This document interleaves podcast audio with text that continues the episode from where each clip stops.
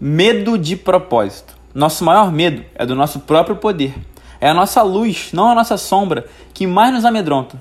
Pensar pequeno não contribui com o mundo. Não existe nada de nobre em se diminuir diante de pessoas só para que não se sintam inseguras ao seu redor. Somos todos criados para brilhar para sempre, como crianças. E se nos permitimos brilhar, damos permissão e inspiração para que outros façam o mesmo. Essa é uma das falas mais lindas que já vi em filmes falada pelo personagem Timo Cruz no clássico Coach Carter com Samuel L. Jackson. Decidi compartilhar ela agora por um motivo bem específico. Infelizmente, vejo muitos clientes e amigos com medo do propósito.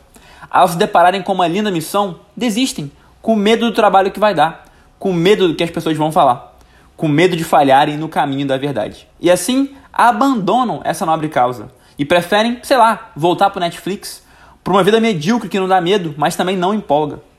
Para você que se identificou até agora, eu afirmo: o vazio nunca vai ser preenchido enquanto continuar se escondendo.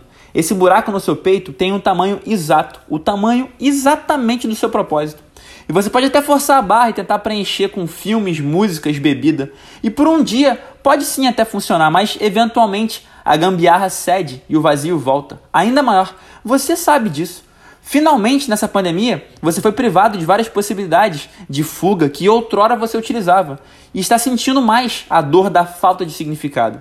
Eu não vou mentir, todos os seus medos podem sim se tornar realidade. Você pode falhar, obstáculos podem aparecer, pessoas podem não entender, mas sabe o que existe do outro lado do medo?